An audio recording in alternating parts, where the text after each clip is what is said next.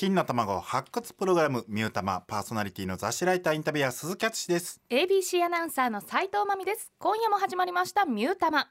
ABC ラジオがインディーズおよび新人アーティストの音楽活動支援を行う X とタッグを組んで金の卵となるアーティストを毎週ゲストに迎えその魅力を発掘していきます。今回のゲストは先週に続いてこの方です。あ、シンガーソングライターのゆりかです。よろしくお願いします。よろしくお願いします。よろしくお願いしおます。二願いします。週目でございましてそうですね。あありがとうございます。そうですね先週いかがでしたか？あ、もうめちゃめちゃ楽しかったです。あの、うんラジオを出させていただいて、うん。いやほんまあの鈴木さんと斉藤さんにもお会いできて、いやいっぱい喋れれて、本当ですか？いや本当です。疑いの目でそ。そんな言っていただいてね 大したことちょこ進めたぐらいでそんな言っていただいてでも私自身はねあのおはよう朝日土曜日です、出てる時いつもゆりかさんの歌声聞そうでいてすよいざ本番だってなってたんで、うん一緒にこうやってお話できて本当嬉しいですめっちゃ嬉しいです。もう私もめっちゃ嬉しいです。嬉しいしか言ってない。大丈夫ですかこれ？大丈夫ですガスト行くもう嬉しい気持ちファミレス行く さあそれでは今回もシンガーソングライターゆりかさんとお送りしていきます、はい。それでは一曲曲紹介をお願いします。はい、えー先週の12月8日に、えー全国リリースしたアルバムから一曲をお届けします、えー、ゆりかでブバルディア。私を構成する5枚「ワタファイブ一昔前に SNS でよく見た自分が影響を受けたアルバムを上げてアップする私を構成する9枚これをオマージュした私を構成する5枚略してワタファイブ番組の尺上9枚は多いので5枚にしてゲストの音楽的ルーツを掘り下げていきますはいということで先週はスパイエアを紹介してもらいましたので、はい。えーそれ以外の4枚を、えー再度、えー今週もタイトルコールよろしくお願いいたしますはいありがとうございます、えー、 YUIさんの My Generation 浜崎あゆみさんの A Song for、えー、 UVERworldさんの悲しみはきっとアヴリル・ラヴィーンさんの Complicated です。さあということでこの、えー、4枚ねはい。4曲、えー今回は2枚2曲、はい、えーしかご紹介できないんですけどまず、えーはい。今週の1枚目1曲目はどれでいきましょうか？悩んだんですけど、はい。えーアヴリル・ラヴィーンさんの Complicated にしたいと思います。なるほど。はい。これはその出会いとかうん。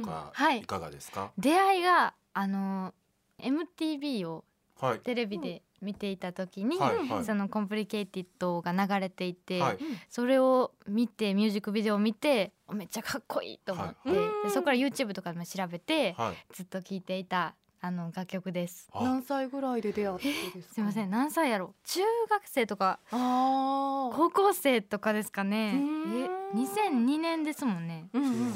これでもなんかその他のミュージシャンとかそのはい。アブリル・ラビーンの中でも他の楽楽曲とかと比べてそのこの曲の違う部分って何ですか、この曲は結構そのアベル・ラビーンさんの原点のようなそのうん。勝手に自分は思ってるんですけどすごい生き方とか人生とかに対してすごい真剣に歌っている楽曲なんですよ。うん。それがすごい心打たれてあの好きな楽曲になってます。なるほど。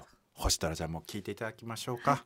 はい。曲紹介お願いいたします、はい、えーアヴリル・ラヴィーンさんで Complicated。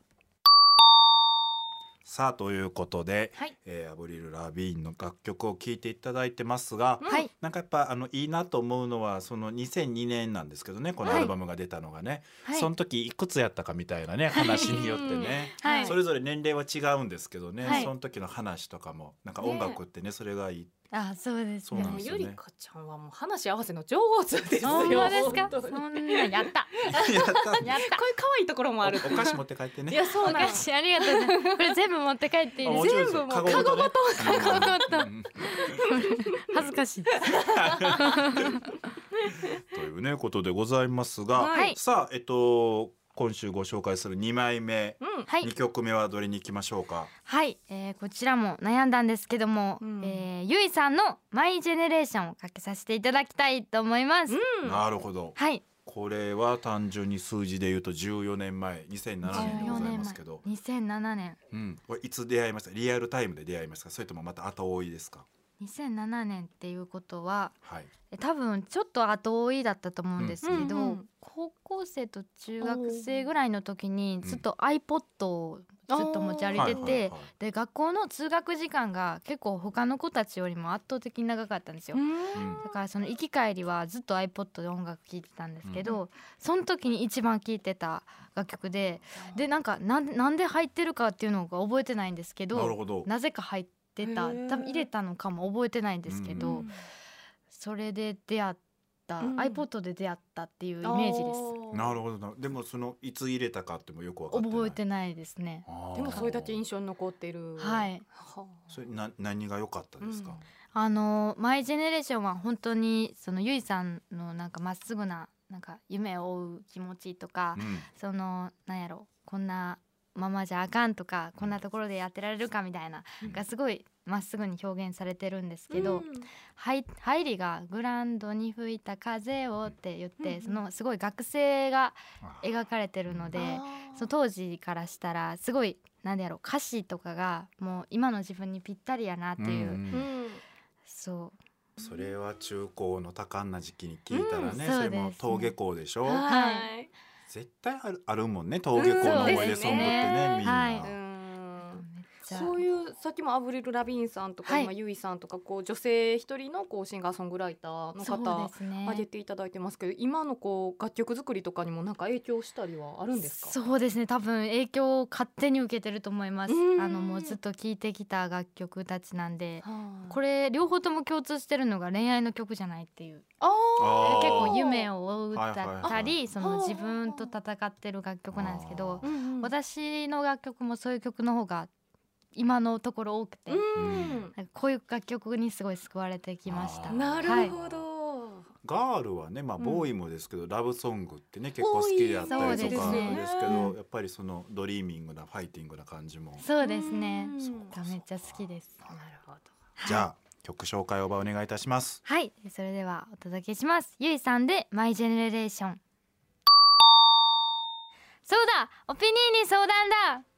元気ありがとうございます。ということでゆりかさんが夜な夜ななにわ筋カルチャーボーイズを7年半務め上げ現在金曜日の深夜2時から放送の真夜中のカルチャーボーイも担当中。ライターインタビュアーとして数々のアーティストに接してきたオピニーこと鈴木さんに相談があるそうです、えー、ゆりかさんがさらなる飛躍を遂げるためナイスなアドバイスをお願いします、はい。はい。さあそれでは相談内容の方あ、ありがとうございます。はい。えー相談がですね、うん。あのー海外向けの楽曲とかその海外の人に今すごいいろんな SNS で発信できる時代じゃないですか。そうですね、YouTube とか SNS とかで。でだからその海外の人にも、うん。その楽曲を届けられるようにななりたいので最近ほんまに1週間前ぐらいに英語を勉強し始めて、う。んそのオーストラリアの友達がいるんですけどその子に実際に英語を教えてもらうのをあの始めたんですよ。でその実際に話せたりとか早く習得するしたいんですけどそのスピーディーに早くなんやろ話せるようになったりするにはどうしたらいいんかなと思って。そのあの斉藤さんも多分やと思うんですけど、はい。はい、まずそのオーストラリア人の友達がいるっていうところねでえ、そう。あの我々は泊まってていあやそのオーストラリア人の友達がいる時点でもうすごい取っかかりになるやん。もうもうええやんって。ええ。や んいやいや違う。いいの違う。焼肉の若松行ったらいいやんもう。焼肉の若鈴木さん英語喋れますか？英語なんか喋れないですよ。関西弁しか喋らないのですよ。喋れてたら二人とも J-WAVE で番組できてるよ ねえそうですよ。えなそのオーストラリア人の友達はあそれはなんでなんですか、うん。この方はその日本語も喋れる方なんですけど、うんそのアーティストなんですよ。おー。あアーティストさんで、えっと、オーストラリア人であのでもあの基本的には英語がメインでで日本日本語も喋れるっていう感じのへアーティストになってへてー。いつも一緒になんか外で一緒に歌ったりとかああのライブハウスで一緒に歌ったりとかなるほど。しててですごいあの最近「眩しい朝日」っていう「はい。あのおはよう朝日です」のテーマ曲もその子にいちょっと訳してもらっても英語でちょっとワンコーラス歌ったりとかあー。うへとか。ーもういい？いやもう あのゆりかちゃん気づいてないと思うけどはっきり言うわそれが答えなのよ、ういうこといやだからそのもうお友達がいる時点でああなるほどそうですよ。ででいろいろ訳してもらってとかしてるんやったら例えばですけど、うんあのなんていうんですか？その、はい。じゃあ今日は英語だけで喋る日にしようとかあしたりとか。逆に言ったらそうそう。向こうからしたらさ日本がある程度お上手かもしれないですけど、ーはい。ね多分日本語で喋ってることで彼女の日本語力もよりアップしてることもありますから。なるほどです。ウィンウィンなんですね、ウィンウィンです。ウィンウィンですよ。だからね、それですごくね。そうですよ。もうでもだって家庭教師がいるっていやもうことですから。一番いい状況ですよちゃんとお支払いしてああもうじゃあもう完璧教えですね。てもらってるんですけど、はい。うんでも何言ってるか全然わかんないんですよ。あの聞き取れないんですよ。はい普通に会話するレベルやったら、うん。ある程度なんとなく単語つかめてて、うん。ボディーランゲージでいけますし、あ、うんそうなんですほんまにちゃんとその歌詞とかをちゃんと書きたいっていうのであれば、そのあ日本語で作って、はい。でそのね彼女に訳してもらったりとかある程度自分で訳せるとこまで訳して今のその細かい「うんあ」とか、あねそうですね。いうのをチェックしてもらったら、あ確かに。あのサザンの桑田さんとかでもそうですよ。あそうですそうです海外のその歌詞とかね、はい。あの作る時とかはそのできる人にチェックしてもらったりとかしてっていうのはそのそれこそまあウィンウィンじゃないですか。共同作業なんでそういうブレーンがいるブレーンがいない人もいますからあ多分あの僕も斉藤さんもオーストラリア人、関西人の友達はたくさんいると思いますけどあいっぱいいますけどね、はい。いますけどオーストラリア人の友達はいないんで の友達がいる時点で一歩進んでますから、わはい、全然いいと思います。頑張るのみですね頑張るのですね頑張るのみですね環境は整ってますそうなんですよ。なんでその質問の相談の段階で答え入ってたからびっくりしたんですよ。いやいや答え言ってるやんさっき。二つ目行くと思って。珍しいパターンの相談でしたそうなんですよ。金の卵発掘プログラムミュータマそろそろお別れのお時間です2週にわたってゲストに来てくれたゆりかさんありがとうございあました。りがとうございました。今やりたいことをね、はい。はい。聞いていただいてますけどね。うございますゆりかちゃんのやりたいことは英語ということでね。そうですね、はい。頑張ってほしい、今も曲流れてる間ね、うん。斉藤さんからのい。ろんなアドバイス。アドバイスがね。はい。私は喋れないんですけどはい。喋、れる友達からのね。アドバイスをね。そのまま食べながら。いろいろそうそうそう教えてもらえる。今日でもそのねオフも含めて楽しかったですね。そういう英語の話をしたりとかね、はい。神戸ご出身ですから、神戸エリアの話をしたりとかね、じゃあ地元トークができましたね。ね焼肉の若松ね。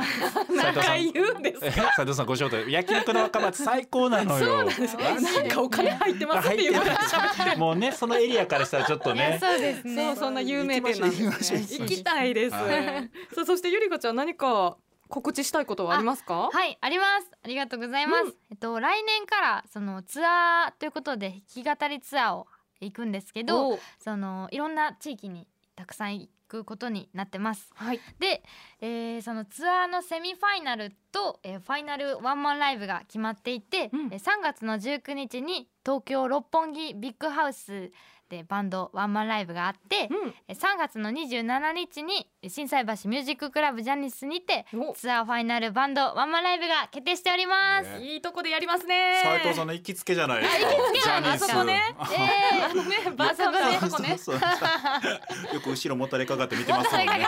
ー、どうしよう。ぜ別人やったらどうしよう。嫌な感じだったらどうしよう楽しみにしております。はい、さあこの番組では皆さんからのメッセージをお待ちしています。番組の感想知った激励やおすすめのインディーズアーティストなどもぜひ教えてください。宛先は e メールは egg アットマーク abc 一0 0 8 com egg アットマーク abc 一0 0 8 com ABC ラジオのホームページからも送れますアドレスは abc 一0 0 8 com です。ツイッターアカウントもあります。エッグアンダーバー ABC 一0 0 8で検索してフォローもお願いします。感想などもハッシュタグミュータマでぜひつぶやいてください。ということでミュータマお相手は斉藤真美と。雑誌ライターインタビュアー鈴木敦と。ゆりかでした。さようなら。さようなら。